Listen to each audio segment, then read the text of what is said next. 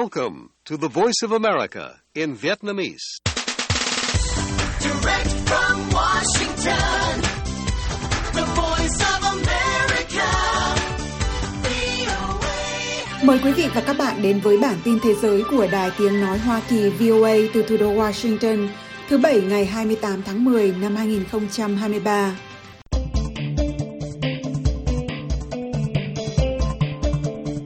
Thủ tướng Trung Quốc Lý Khắc Cường qua đời vì đau tim hôm 27 tháng 10 ở thời điểm mới được 7 tháng từ khi nghỉ hưu sau một thập kỷ nắm quyền và trở nên mờ nhạt trong vai trò thúc đẩy cải cách.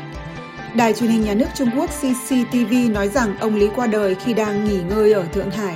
2023年十月二十六日，因突发心脏病，经全力抢救无效， Những tin tức nổi bật khác về thế giới trong chương trình podcast này còn gồm có Hai ngoại trưởng Mỹ và Trung Quốc gặp nhau khi hai nước chuẩn bị để lãnh đạo gặp thượng đỉnh. Cảnh sát Mỹ truy lùng kẻ xả súng hàng loạt làm 18 người thiệt mạng ở tiểu bang Maine. Quân đội Israel tố Hamas che giấu đường hầm và trung tâm hoạt động ở bệnh viện Gaza. Tổng thống Macron nói Pháp sẽ xây dựng liên minh nhân đạo cho Gaza. Điện Kremlin nói Mỹ không kích Syria cho thấy căng thẳng khu vực ngày càng lan rộng. Mời quý vị và các bạn chờ nghe.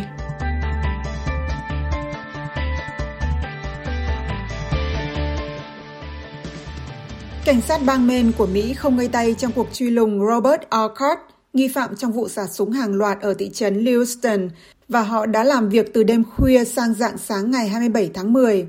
Ông Card, một quân nhân dự bị 40 tuổi thuộc lục quân Mỹ, vẫn chưa bị bắt dù bị truy tìm giáo giết sau vụ thảm sát tại quán bar và vui chơi bowling khiến 18 người thiệt mạng và 13 người bị thương.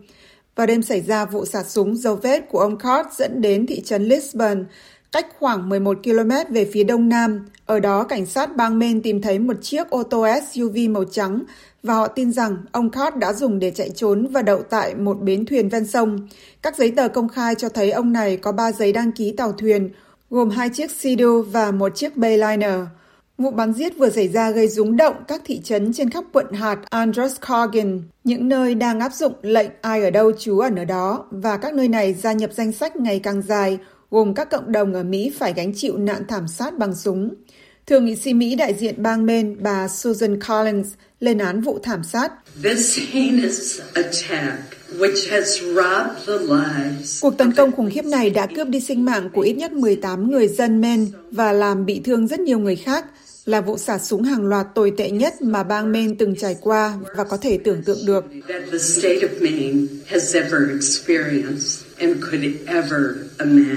Theo dữ liệu cơ quan thống kê bạo lực súng ống, số vụ xả súng ở Mỹ có từ 4 người trở lên bị bắn dự kiến sẽ lên đến mức 679 vụ trong năm 2023, tăng từ mức 647 vụ vào năm 2022. Theo cảnh sát bang Maine, con số 18 người tử vong tương đương với số vụ án mạng xảy ra trung bình hàng năm ở Maine, vốn dao động từ 16 đến 29 vụ kể từ năm 2012. Theo một nghiên cứu năm 2020 của tổ chức Rand Corporation, Maine quản lý súng khá lỏng lẻo. Ở bang này có khoảng một nửa số người trưởng thành sống trong các hộ gia đình có súng. Tiểu bang này đặt ra giấy phép về mua hoặc mang theo súng và không có luật cảnh báo như ở một số tiểu bang khác, cho phép cơ quan thực thi pháp luật tạm thời tước vũ khí của những người bị xem là thành phần nguy hiểm.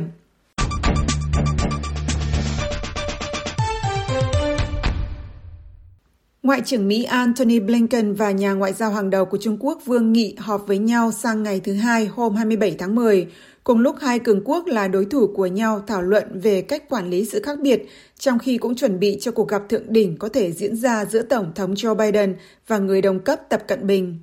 Ông Vương gặp ông Blinken tại Bộ Ngoại giao Mỹ vào tối ngày 26 tháng 10 trong cuộc gặp đầu tiên. Hai nhà ngoại giao lại gặp nhau vào sáng ngày hôm sau. Ông Vương dự kiến sẽ tới Nhà Trắng và tiếp kiến Tổng thống Biden, mặc dù vẫn chưa rõ cuộc gặp của họ sẽ có tính thực chất đến mức nào. Chuyến thăm ba ngày của ông Vương là hoạt động mới nhất trong một loạt những sự tương tác ngoại giao giữa Trung Quốc và Mỹ và chuyến đi chủ yếu là để chuẩn bị cho cuộc gặp thượng đỉnh tập Biden có thể sẽ diễn ra vào tháng 11 bên lề cuộc họp của các nhà lãnh đạo thuộc Diễn đàn Hợp tác Kinh tế Châu Á-Thái Bình Dương tại San Francisco. Trung Quốc vẫn chưa công bố liệu ông Tập có tham dự hay không. Tiếp xúc với báo chí sau khi thảo luận với Ngoại trưởng Blinken tại Bộ Ngoại giao Mỹ hôm 27 tháng 10, ông Vương Nghị nói về lý do ông đến Washington lần này.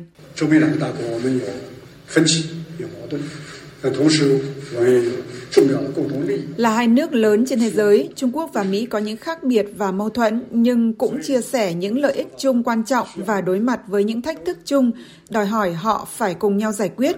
Đó là lý do tại sao Trung Quốc và Mỹ cần phải đối thoại.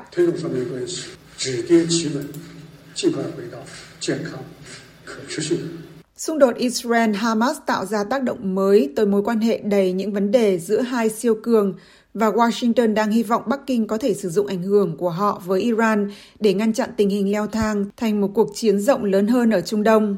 Ưu tiên của chính quyền Biden với Bắc Kinh là làm sao tránh sự cạnh tranh gay gắt giữa hai nền kinh tế lớn nhất và những bất đồng về một loạt vấn đề, kể cả thương mại, Đài Loan, nhân quyền và Biển Đông biến thành xung đột.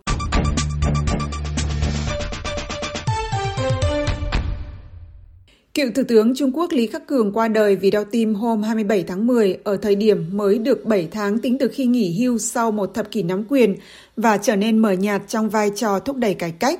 Ông thọ 68 tuổi. Từng được coi là ứng cử viên hàng đầu cho chức vụ lãnh đạo Đảng Cộng sản, ông Lý đã bị Chủ tịch Tập Cận Bình gạt sang một bên trong những năm gần đây. Ông Tập đã siết chặt quyền lực và lái nền kinh tế lớn thứ hai thế giới sang hướng nhà nước kiểm soát nhiều hơn. Đài truyền hình nhà nước CCTV đưa tin 中国共产党第十七届、十八届、十九届中央政治局 Đồng 常 chí 委 Lý Khắc Cường trong khi đang nghỉ ngơi ở Thượng Hải trong những ngày gần đây đã bị lên cơn đau tim đột ngột vào ngày 26 tháng 10 và sau khi các bác sĩ đã tận tình cứu chữa nhưng không thành công, đồng chí đã qua đời tại Thượng Hải vào lúc 1 giờ sáng ngày 27 tháng 10. 在上海逝世，享年六十八岁，讣告后发。 Ông Lý từng là thủ tướng và đứng đầu nội các Trung Quốc dưới thời ông Tập trong một thập kỷ cho đến khi rời khỏi mọi chức vụ chính trị vào tháng 3 năm nay. Hồi tháng 8 năm 2022, khi đến đặt vòng hoa tại tượng Đặng Tiểu Bình, nhà lãnh đạo đã tiến hành cải cách làm thay đổi mạnh mẽ nền kinh tế Trung Quốc. Ông Lý tuyên bố, cải cách và mở cửa sẽ không dừng lại, sẽ không có chuyện sông Dương Tử và Hoàng Hà lại chảy ngược. Các đoạn video về lời tuyên bố này đã lan truyền chóng mặt, nhưng sau đó bị kiểm duyệt trên mạng xã hội Trung Quốc. Nhiều người coi đó là lời chỉ trích kiên đáo nhằm vào các chính sách của ông Tập. Ông Lý đã châm ngòi cuộc tranh luận về nghèo đói và bất bình đẳng thu nhập vào năm 2020 khi nói rằng ở quốc gia ngày càng giàu lên này có tới 600 triệu người chỉ kiếm được chưa tới 140 đô la mỗi tháng. Ông Wen Tisung, một nhà khoa học chính trị tại Đại học Quốc gia Australia nói rằng có lẽ người ta sẽ nhớ đến ông Lý là người ủng hộ cho thị trường tự do hơn và những người nghèo, nhưng trên hết ông ấy sẽ được nhớ đến về những tiềm năng không trở thành hiện thực.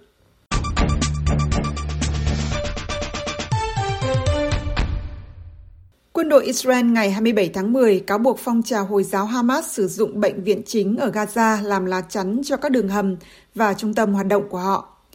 Chuẩn đô đốc Daniel Hagari, phát ngôn viên quân sự chính của Israel, phát biểu trong một cuộc họp báo. Hamas has turned hospitals into command and control centers. Hamas đã biến các bệnh viện thành trung tâm chỉ huy và kiểm soát, đồng thời là nơi ẩn náu cho những kẻ khủng bố và chỉ huy Hamas. Những kẻ khủng bố Hamas hoạt động bên trong và bên dưới bệnh viện Shifa cũng như các bệnh viện khác ở Gaza. Hamas terrorists operate inside and under Shifa Hospital and other hospitals in Gaza. Ông Hagari đưa ra những bức ảnh sơ đồ và đoạn ghi âm mà ông nói cho thấy cách Hamas đang sử dụng hệ thống bệnh viện và đặc biệt là bệnh viện Al-Shifa để che giấu nhiều trạm chỉ huy và điểm vào mạng lưới đường hầm rộng khắp ở Gaza. Quan chức Hamas, ông Ezra el-Rashid, một thành viên văn phòng chính trị của phong trào, nói trên Telegram rằng không có cơ sở sự thật nào về những gì được phát ngôn viên quân đội đối phương đưa tin khi cáo buộc Israel truyền bá những lời mà ông gọi là dối trá như khúc dạo đầu cho một cuộc tàn sát mới nhân dân chúng tôi. Bình luận này được đưa ra khi các lực lượng Israel tập trung bên ngoài Gaza và tiến hành các cuộc đột kích vào khu vực này để chuẩn bị cho một cuộc tấn công trên bộ dự kiến nhằm trả đũa cuộc tấn công chết người của Hamas vào Israel khiến khoảng 1.400 người thiệt mạng.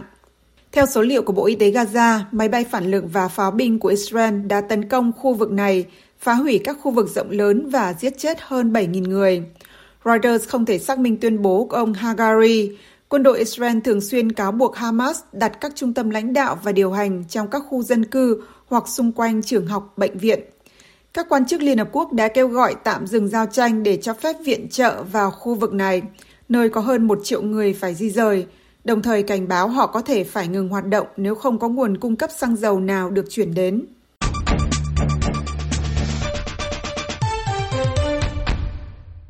Tổng thống Pháp Emmanuel Macron ngày 27 tháng 10 nói ông muốn xây dựng một liên minh nhân đạo với các nước trong đó có Hy Lạp và Sip để hỗ trợ thường dân ở giải Gaza.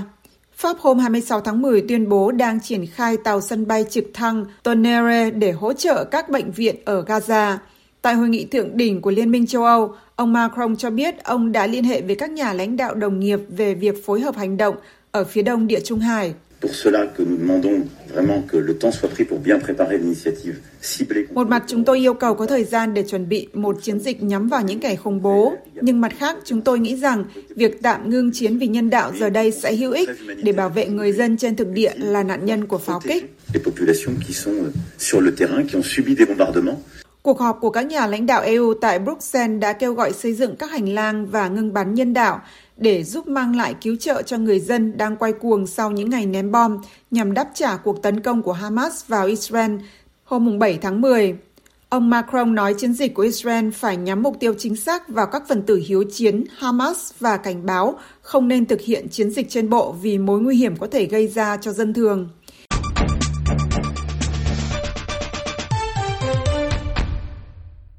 Người phát ngôn Điện Kremlin Dmitry Peskov loại trừ nguy cơ Nga bị lôi kéo vào cuộc xung đột sau khi các máy bay chiến đấu của Mỹ ngày 27 tháng 10 tấn công các cơ sở vũ khí và đạn dược ở Syria để trả đũa các cuộc tấn công vào lực lượng Mỹ của các phần tử hiếu chiến được Iran hậu thuẫn.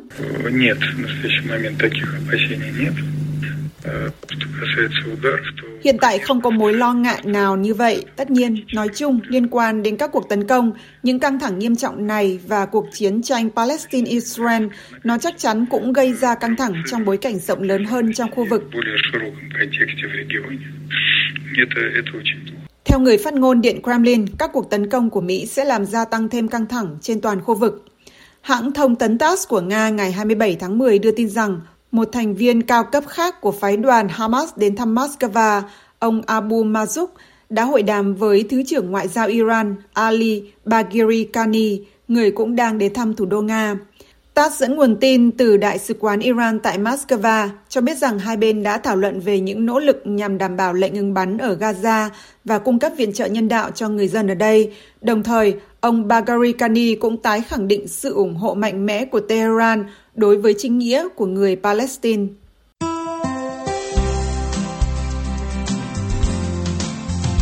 Cảm ơn quý vị và các bạn đã lắng nghe chương trình Việt ngữ sáng giờ Việt Nam của Đài Tiếng Nói Hoa Kỳ VOA. Hãy theo dõi tin tức được cập nhật thường xuyên trên trang web của Ban Việt ngữ ở địa chỉ voa tiếng việt.com. Hẹn gặp lại quý vị và các bạn trong chương trình tiếp theo của chúng tôi trên podcast và trực tiếp trên trang web cũng như trang Facebook của VOA Tiếng Việt.